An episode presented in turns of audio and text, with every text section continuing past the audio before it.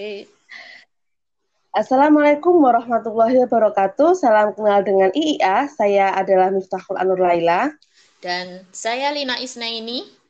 Kami adalah audiopreneur dari Prodi Pendidikan Biologi, Fakultas Keguruan dan Ilmu Pendidikan, Unisba Blitar, The Entrepreneurial University.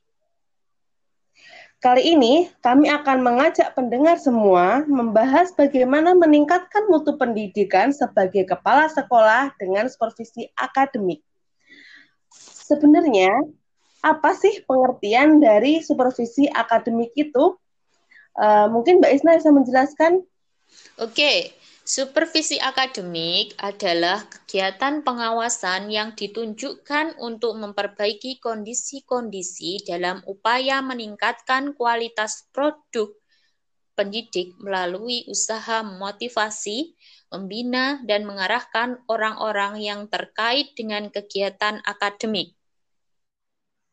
Itu dapat disimpulkan bahwa kegiatan supervisi sangat penting dan harus dilaksanakan secara kontinu oleh kepala sekolah kepada para pendidik. Sebab dengan supervisi akademik dapat memperbaiki kinerja pendidik yang muaranya dapat meningkatkan mutu pembelajaran itu sendiri. Oke, kalau menurut Mbak Ila sendiri bagaimana? Jadi uh, kalau menurut saya supervisi akademik itu adalah proses membantu guru dalam mengembangkan kemampuannya mengelola proses pembelajaran untuk mencapai tujuan pembelajaran yang dilakukan oleh pengawas dan kepala sekolah. Supervisi akademik ini sebenarnya hampir sama dengan supervisi pembelajaran. Jika supervisi pembelajaran fokusnya pada proses pembelajaran guru, maka supervisi akademik ini kompleks sifatnya.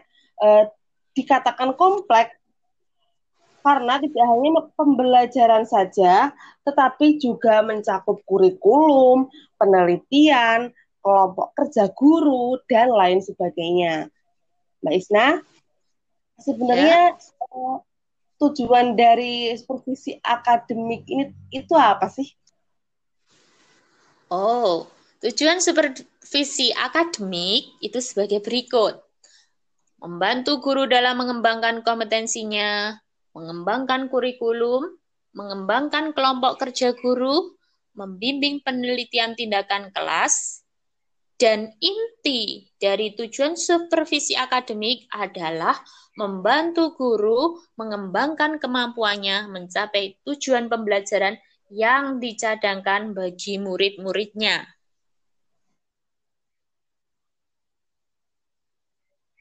Ah, terima kasih Mbak Isna penjelasannya. Uh, supervisi pendidikan ini juga mempunyai prinsip-prinsip dalam pelaksanaannya, antara lain. Pertama, supervisi akademik harus mampu menciptakan hubungan kemanusiaan yang harmonis, bersifat terbuka, setia kawanan, dan informal. Kedua, supervisi akademik harus dilakukan secara berkesinambungan. Ketiga, supervisi akademik harus demokratis. Keempat, program supervisi akademik harus integral dengan program pendidikan secara keseluruhan. Kelima, supervisi akademik harus komprehensif. Keenam, supervisi akademik harus konstruktif. Ketujuh, dalam menyusun, melaksanakan, dan mengevaluasi keberhasilan program supervisi akademik harus objektif berdasarkan kebutuhan nyata pengembangan profesi guru. Nah, Mbak Isna, kan tadi pengertiannya sudah, tujuannya yeah. juga sudah sama jelaskan. Lalu prinsip-prinsip juga sudah. Lalu apa saja sih tahapan-tahapan pelaksanaan supervisi Karena tahapan-tahapannya itu banyak ya Mbak Ila. Uh, mari kita bahas bersama-sama tahapan-tahapan dari supervisi akademik. Iya. Yang pertama, tahapan pertama supervisi akademik ini sedikitnya ada empat dokumen perencanaan yang harus disiapkan, yaitu tujuan supervisi akademik yang dirumuskan berdasarkan kasus yang terjadi. Yang kedua, jadwal supervisi akademik yang ditetapkan yang memuat informasi. Kemudian yang ketiga, teknik supervisi akademik yang dipilih merupakan keputusan yang diambil supervisor setelah mengidentifikasi dan memilih teknik supervisi akademik yang tepat dengan kasus yang ada. Kemudian yang keempat, Instrumen supervisi akademik yang dipilih berdasarkan hasil analisis dan identifikasi instrumen yang akan digunakan.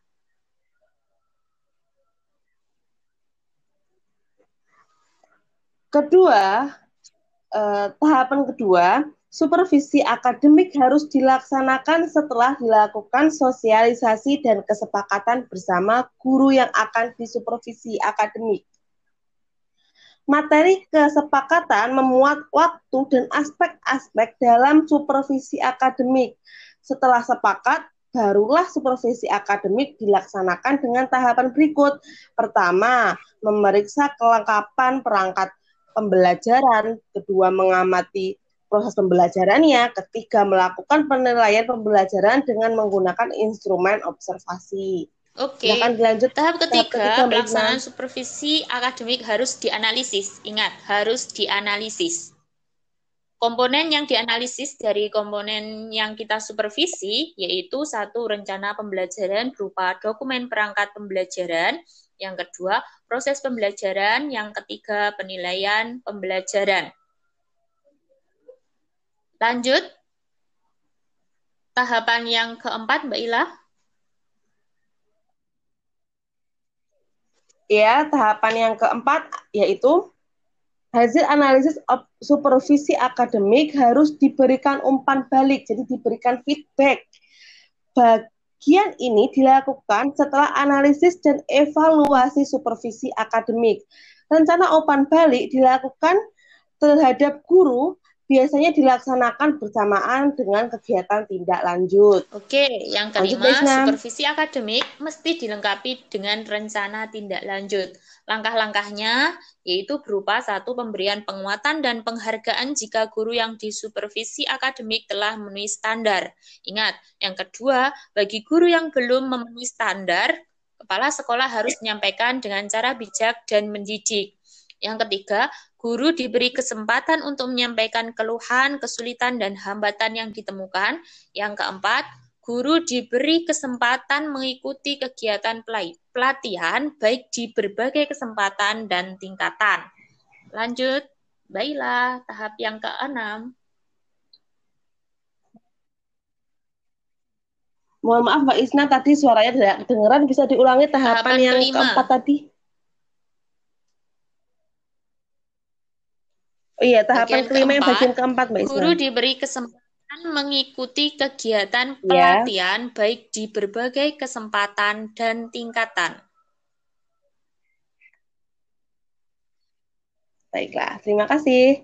Uh, lanjut ke tahap keenam, uh, menyusun laporan hasil supervisi akademik setelah kita melakukan tahapan demi tahapan supervisi akademik yang sudah dijelaskan tadi, uh, sampailah kita pada bagian akhir kegiatan.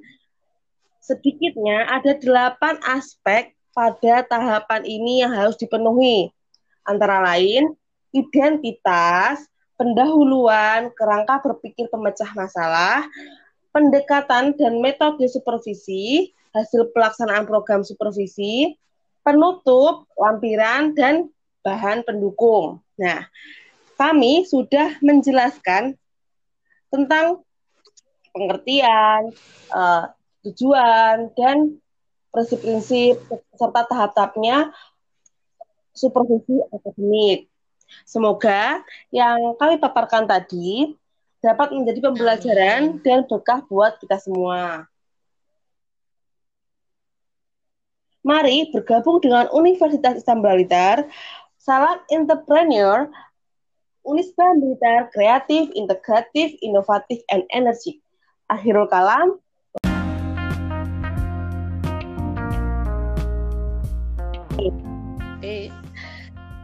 Assalamualaikum warahmatullahi wabarakatuh. Salam kenal dengan IIA. Saya adalah Miftahul Anur Laila. Dan saya Lina Isna ini, kami adalah audiopreneur dari Prodi Pendidikan Biologi, Fakultas Keguruan dan Ilmu Pendidikan, Unisba Blitar, The Entrepreneurial University. Kali ini kami akan mengajak pendengar semua membahas bagaimana meningkatkan mutu pendidikan sebagai kepala sekolah dengan supervisi akademik. Sebenarnya, apa sih pengertian dari supervisi akademik itu? Uh, mungkin Mbak Isna bisa menjelaskan? Oke, Supervisi akademik adalah kegiatan pengawasan yang ditunjukkan untuk memperbaiki kondisi-kondisi dalam upaya meningkatkan kualitas produk pendidik melalui usaha motivasi, membina, dan mengarahkan orang-orang yang terkait dengan kegiatan akademik. Itu dapat disimpulkan bahwa kegiatan supervisi sangat penting dan harus dilaksanakan secara kontinu oleh kepala sekolah kepada para pendidik. Sebab dengan supervisi akademik dapat memperbaiki kinerja pendidik yang muaranya dapat meningkatkan mutu pembelajaran itu sendiri. Oke, kalau menurut Mbak Ila sendiri bagaimana?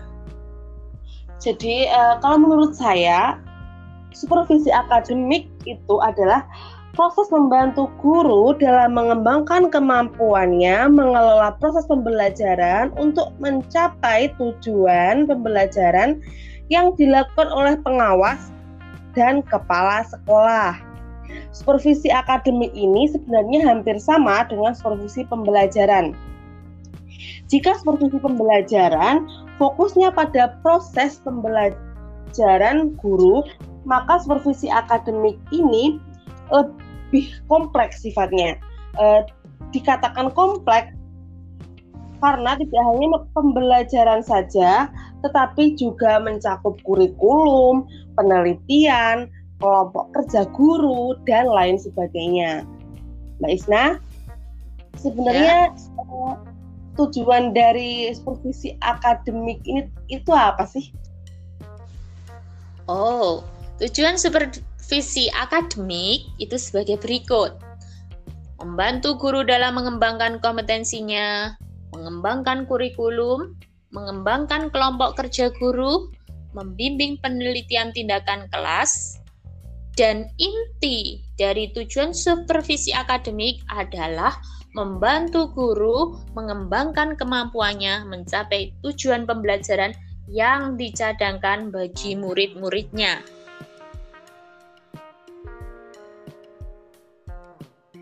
Nah, terima kasih Mbak Isna penjelasannya. Uh, supervisi pendidikan ini juga mempunyai prinsip-prinsip dalam pelaksanaannya, antara lain. Pertama, supervisi akademik harus mampu menciptakan hubungan kemanusiaan yang harmonis, bersifat terbuka, setia kawanan, dan informal. Kedua, supervisi akademik harus dilakukan secara berkesinambungan. Ketiga, supervisi akademik harus demokratis. Keempat, program supervisi akademik harus integral dengan program pendidikan secara keseluruhan. Kelima, supervisi akademik harus komprehensif. Keenam, supervisi akademik harus konstruktif. Ketujuh, dalam menyusun, melaksanakan, dan mengevaluasi keberhasilan program supervisi akademik harus objektif berdasarkan kebutuhan nyata pengembangan profesi guru. Nah, Mbak Isna, kan tadi pengertiannya sudah, tujuannya yeah. juga sudah sama jelaskan. Lalu prinsip-prinsip juga sudah. Lalu apa saja sih tahapan-tahapan pelaksanaan supervisi Karena tahapan-tahapannya itu banyak ya Mbak Ila. Uh, mari kita bahas bersama-sama tahapan-tahapan dari supervisi akademik. Ya. Yang pertama, tahapan pertama supervisi akademik ini sedikitnya ada empat dokumen perencanaan yang harus disiapkan, yaitu tujuan supervisi akademik yang dirumuskan berdasarkan kasus yang terjadi. Yang kedua, jadwal supervisi akademik yang ditetapkan yang memuat informasi Kemudian yang ketiga, teknik supervisi akademik yang dipilih merupakan keputusan yang diambil supervisor setelah mengidentifikasi dan memilih teknik supervisi akademik yang tepat dengan kasus yang ada. Kemudian yang keempat, instrumen supervisi akademik yang dipilih berdasarkan hasil analisis dan identifikasi instrumen yang akan digunakan.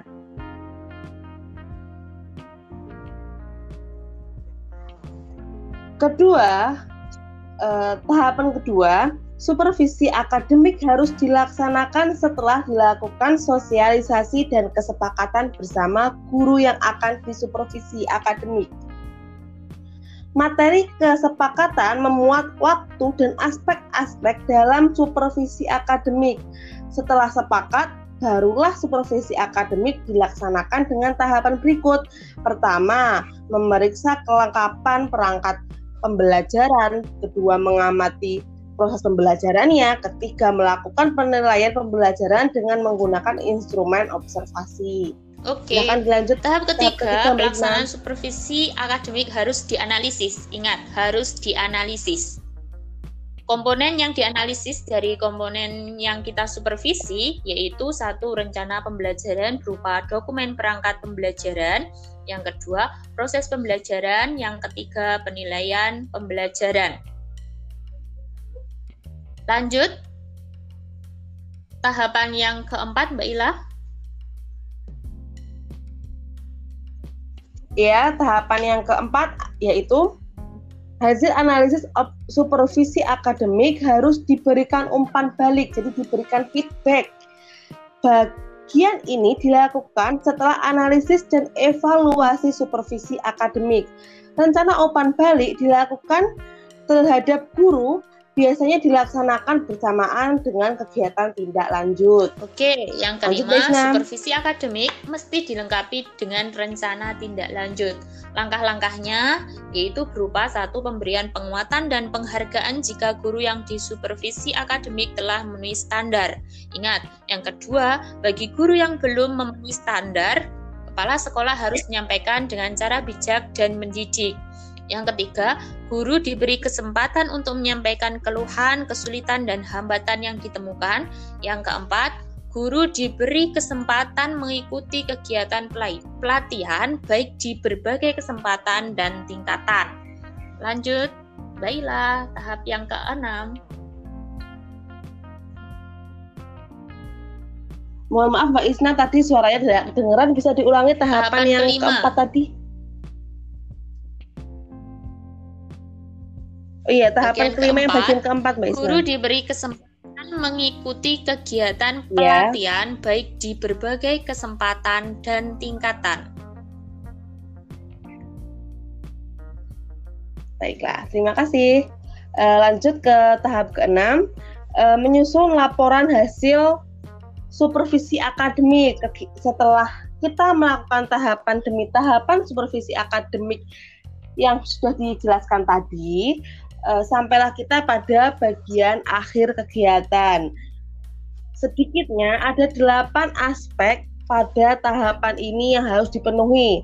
Antara lain, identitas, pendahuluan, kerangka berpikir pemecah masalah, pendekatan dan metode supervisi, hasil pelaksanaan program supervisi, penutup, lampiran, dan bahan pendukung. Nah, kami sudah menjelaskan tentang pengertian, uh, tujuan, dan prinsip-prinsip serta tahap-tahapnya supervisi akademik.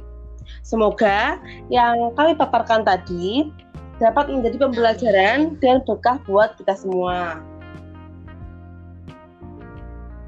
Mari bergabung dengan Universitas Islam Blitar, Salam Entrepreneur Unisba Militer Kreatif, Integratif, Inovatif, and Energi.